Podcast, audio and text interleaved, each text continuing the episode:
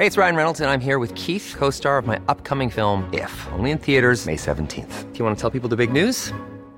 All right, I'll do it. Sign up now and you'll get unlimited for $15 a month in six months of Paramount Plus Essential Plan on us. Mintmobile.com slash switch. Upfront payment of $45 equivalent to $15 per month. Unlimited over 40 gigabytes per month. Face lower speeds. Videos at 480p. Active Mint customers by 531.24 get six months of Paramount Plus Essential Plan. Auto renews after six months. Offer ends May 31st, 2024. Separate Paramount Plus registration required. Terms and conditions apply if rated PG.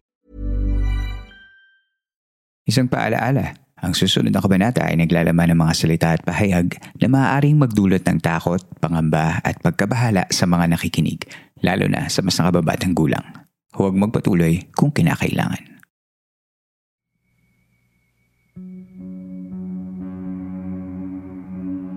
Tuloy po kayo sa ikipitumpot isang gabi ng San Telmo Society.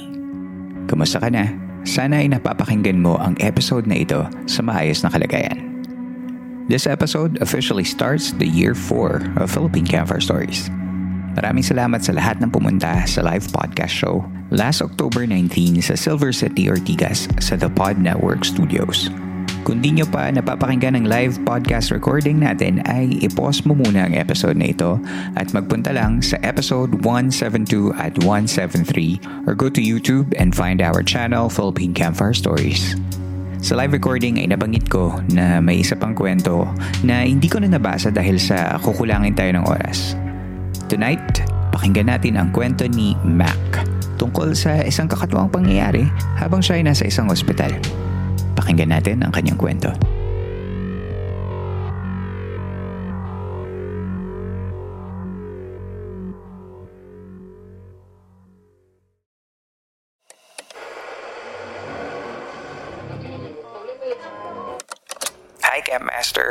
I'm Mac, and this story is deeply embedded in my memory. To start with, I'm not a great storyteller, so please bear with me. Since I was a child, I had this weird feeling that I'm able to see and hear entities. Hindi ko alam if paranormal siya or if my mind is playing tricks on me. Pero mostly, all of these experiences that I'll share here are yung mga pinaka-sure ako na this is not my imagination, but a sense of reality. My first story was a personal one. My father is a military man. Alpha male, kumbaga. Walang paglalagyan yung kalokohan mo sa kanya. Pero bilang bunso at pinaka-favorite niya, he's always a gentle figure in my eyes. He suffered multiple illnesses back in the 2000s. Diabetes, liver cirrhosis, and lung cancer. My childhood is pretty interesting in a way that most days of the year are spent in various hospitals. This is where my story starts. My first encounter with the paranormal happened in a private hospital in Pasig. It was late at night, and as a seven year old kid getting easily bored staying in our room, I started to wander around the hospital. It was a premium hospital back in the day. At night, it's a bit dark and dim in a way na you won't usually see someone in the halls because most of the rooms are private.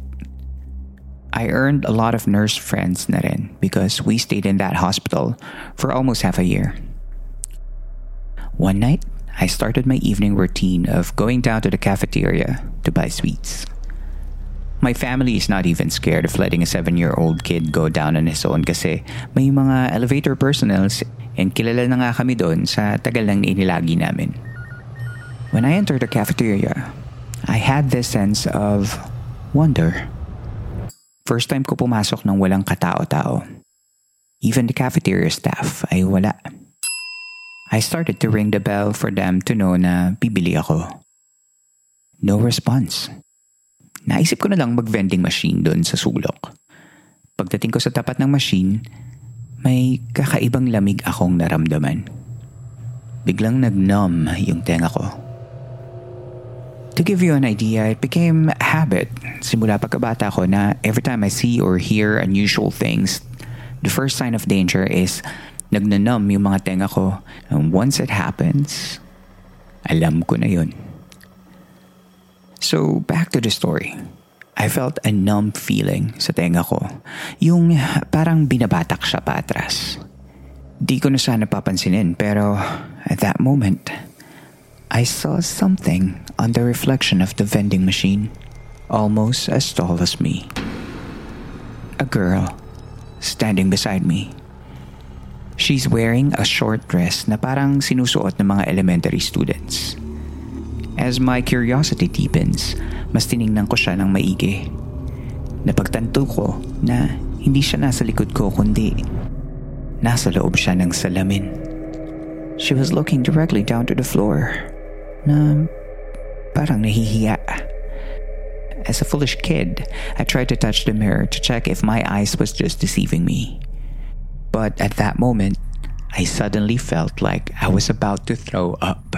Na parang may kung anong lalabas sa lalamunan ko any moment. And when I looked back, she was gone. I tried to step away and try to call someone pero yung feeling ng takot ang nangibabaw sa akin. I can't move. Then someone tapped me from behind and yun yung naging trigger ko para makagalaw.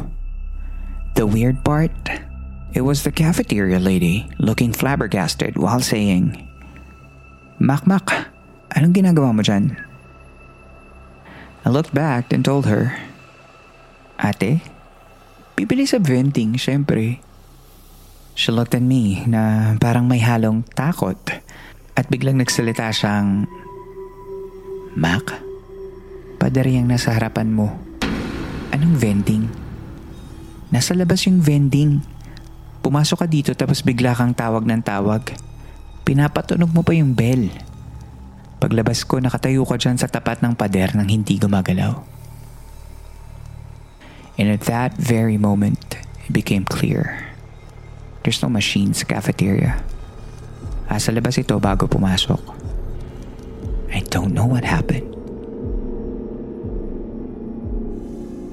The cafeteria lady even tried to hold my hand daw kasi parang nakastare lang ako sa pader. Pero when she tried to touch me, my eyes went all white. She got scared and called the cook para galawin ako and yun yung moment na bigla akong natauhan. The two of them called Kuya Ernie, the elevator personnel. Medyo may edad na siya and he's a senior member ng staff sa hospital. When they called him at pinakwento niya sa akin ang mga nangyari, there's this one tiny detail na agad niyang tinanong once he heard about my story. Yung batang sinasabi mo, anong suot niya? Kuya Ernie said. Parang uniform, pang school po. Yung ulo niya, anong itsura?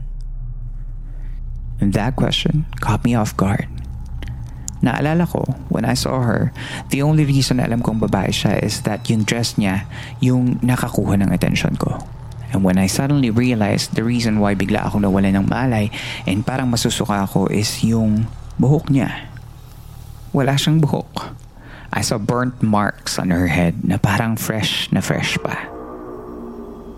When I said those words, kitang-kita ko kung paano napasign of the cross yung dalawang staff ng cafeteria at napailing na lang si Kuya Ernie. They didn't mention anything. Sinamahan lang niya ako pabalik ng room at nakipag-usap sa parents ko about what happened. Hindi na ako nag-open up about this sa parents ko and maski sila hindi na rin nila pinilit pang ipaliwanag sa akin. Pero ramdam ko yung takot sa mga mata ng mother ko.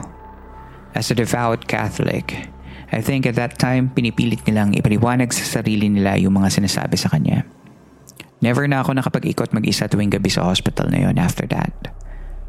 When my father got well and na-discharge na rin siya, biglang naalala ko tong nangyari. And on our way home, I directly asked my mom and dad kung anong sinabi ni Kuya Ernie. She was hesitant at first, but my father, being someone who acknowledges these supernatural things, decided to give my mom permission to tell what really happened and kung bakit ganun ang reaksyon ng mga tao. The hospital is a well-known cancer center. Being so, they have high specialization for cancer patients and mataas ang survival rate of getting cured. According to Kuya Ernie, one patient suffered from osteosarcoma, cancer of the bone. Ang kwento is sobrang baba ng chance of her survival because of advanced stage na daw ito. Pero due to the expertise siguro and the fate of her family, they were able to succeed in fighting it. And she was cured. But on that day, the hospital received a grave news. Two days after being discharged, nagkaroon ng sunog sa lugar nila. And eventually, siya and her mom didn't make it out. That happened the exact day I had the encounter. According kay Kuya Ernie, isa siya sa pinakasuki ng vending machine. Dahil maraming bawal sa kanya, itatakas daw siya ng tatay niya to get sweets na kinikrave niya. They would often buy at night kasi dun lang sila nakakatakas and kakain sa loob ng cafeteria. Now, all of those things that happened made sense. Yung takot ng staff ng cafeteria, yung reaction ni Kuya Ernie, it dawned on me. She was trying to get that one thing she loved for the last time. Siguro ito yung way niya to tell me to cherish everything I had. Six months after that incident, my father passed away. Didn't have any regrets. Because of her, that last months I had with my father were spent wonderfully. And I could say this was the beginning of my paranormal experience. I'll end my story here, Campmaster. I hope more people will share this kind of experience using this platform. We'll share other experiences next time. More power, Mac.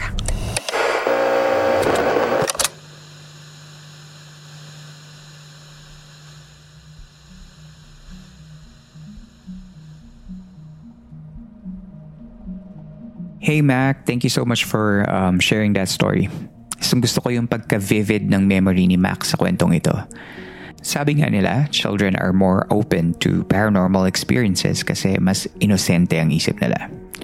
May ilan namang nagsasabi na may ilang mga kwento naman ang maaaring getting tagged as paranormal when it could be interpreted as a child seeing an imaginary friend. It may not be the case with Mac dahil naniniwala akong hindi imaginary friend ang nakita niya as a kid. Gusto ko din yung take away niya sa kanyang kwento na ginawa niya ang mga gusto niyang gawin kasama ang tatay niya bago ito mawala sa kanila. Gaya ng pagpunta ng bata sa vending machine nung nabubuhay pa ito. And for me, my takeaway in this story is life is short. Go ahead and do what makes your heart happy. Maraming salamat kay Mac for that San Telmo Society story.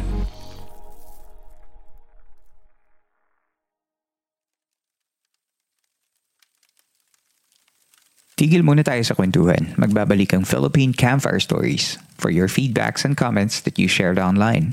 That and more coming up next.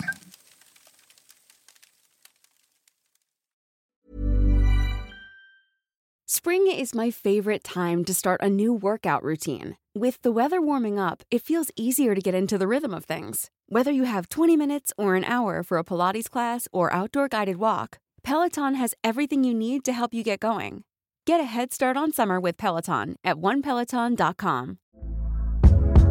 Hey there, it's Michelle Norris. I'm host of a podcast called Your Mama's Kitchen. When I travel, I'm usually looking for a way to find a taste of home when I'm not at home. And one of the things I love to do when I am at home is entertain. And Airbnb allows me to do that. When I was in California recently, I rented a house that had a great kitchen. And when we were sitting around the table, we're all thinking, we're in someone else's house. Someone could be in all of our homes as well. If you have a home, but you're not always at home, you have an Airbnb. Your home might be worth more than you think. Find out how much at airbnb.com/slash host.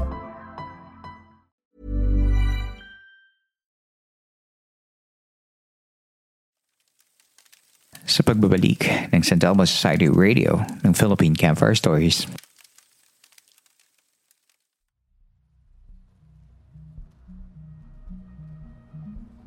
Napakarami nating messages na nakuha from the listeners about the recent episodes of the podcast.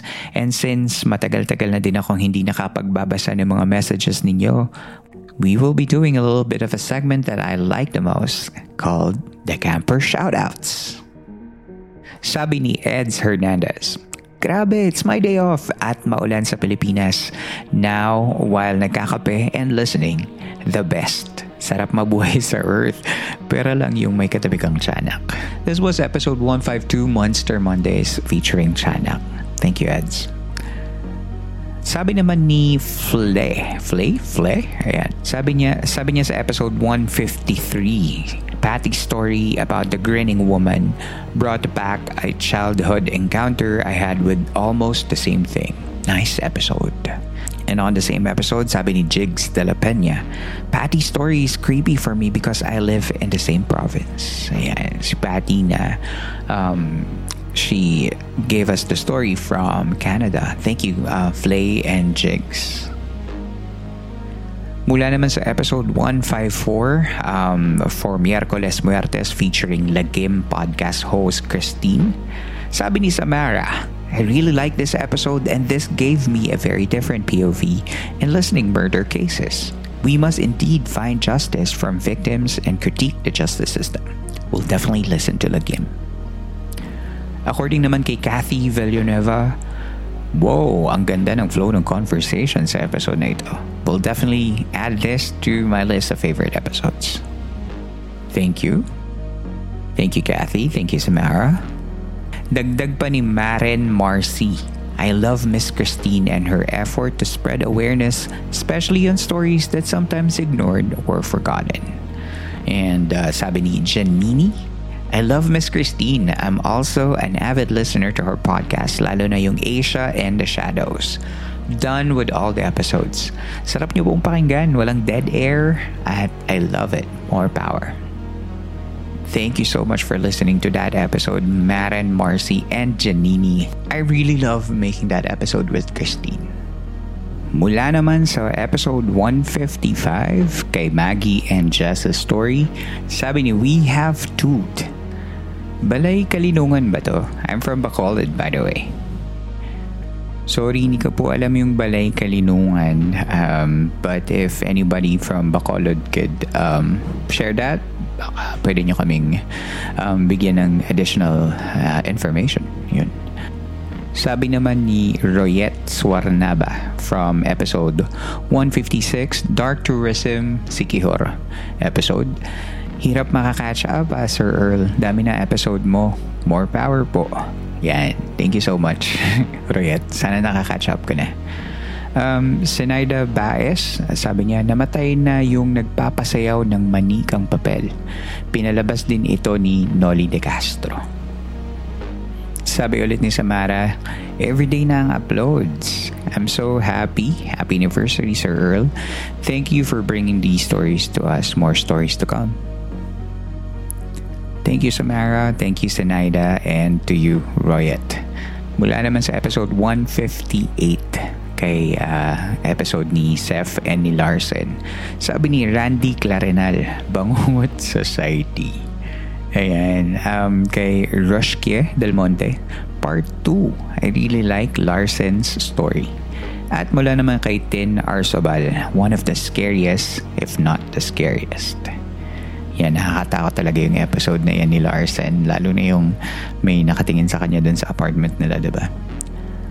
Episode 159, uh, Miyerkules Martes featuring gay detective si Tin ng um, PH True Crime Stories. Sabi ni RD Bahamonde, ano po yung YouTube account niya and dito sa Spotify? Um, RD, hanapin mo lang sa YouTube yung Martin Rules na page. Tsaka ganun din sa social media niya, Martin Rules. Makikita mo siya doon. Hi kay Teen, maraming salamat sa pag-guest mo ulit. Sabi naman sa episode 160, um, San Telmo Society 66, kasama si Jay and si Ian. Sabi ni Inang Reyna, RIP Manang Saling. Manay Saling pala, sorry. Um, sabi naman ni Wena, may kasama po ba si Ian during your call? Parang someone called him on 3541 mark. Wena, hindi ko alam kung may kasama siya noon. Eh. I think at that time wala. Pero um, tanungin ko pag nakausap ko ulit siya. Sabi naman ni Yana Denseco, Is it me or is there a hum on the 3330 mark? Yana, I think the hum was coming from um, Ian's uh, side at that time. Chinek. Um, Baby Turtle says, relate ako sa first story ni Jay. Meron din dito sa amin na naka-bedridden na ang neighbor ng nanay ko. Ah, may. Relate ako sa first story ni Jay. Meron din dito sa amin na naka-bedridden na Neighbor ng nanay ko, namatay tapos nawala yung mga mata sa eye socket, yung tongue at yung ilong. Ayan, Naku, kwento mo na yan, Baby Turtle. Baka isa rin yung aswang uh, story, no? Pero nakakalungkot yung story ni Manay Saling talaga dun sa, sa episode na yan. That's it for the camper shoutouts. Kung gusto nyo ding ma-shoutout, all you have to do is comment on our episodes via Spotify Q&A section or mag-comment ka lang sa post natin sa Facebook. Simple lang, di ba? See you sa next shoutout.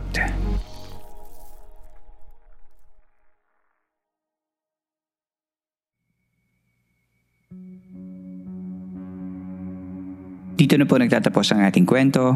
Pagkatapos ng episode na ito ay pwede kang sumali sa kwentuhan by going to Spotify Q&A portion ng episode na ito. Doon, nagsashare kami ng mga kasama nating campers ng kani-kanilang mga thoughts about the episode. Just remember to be kind whenever you share your thoughts dahil ang podcast na ito ay mananatiling safe space for everyone. Kung gusto mo naman supportahan ng show by giving monetary tips, you can do that by joining our Patreon and Coffee. Yan yung mga sites kung saan naglalagay ako ng mga extra content for the podcast listeners when I can. Pumunta ka lang sa Spotify and click on the description of the episode at makikita mo lahat ng link na kailangan mo. At panghuli, kung may kwento ka naman na gusto mong ibahagi sa ating camp ay pwede mong isend yan sa campfirestoriesph at gmail.com at babasahin natin yan sa mga susunod na San Telmo Society Radio episodes. Muli, maraming salamat po sa inyong pakikinig. Magkita na lang tayo sa susunod na kwento. Ako si Earl at ito ang Philippine Campfire Stories.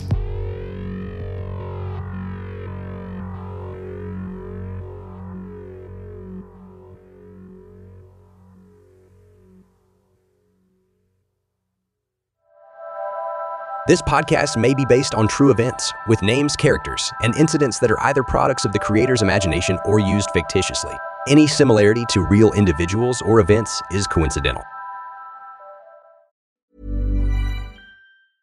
Even when we're on a budget, we still deserve nice things.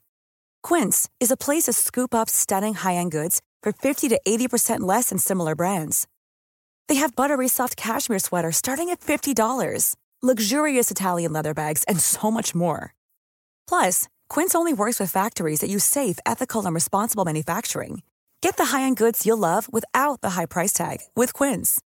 Go to quince.com/style for free shipping and 365-day returns.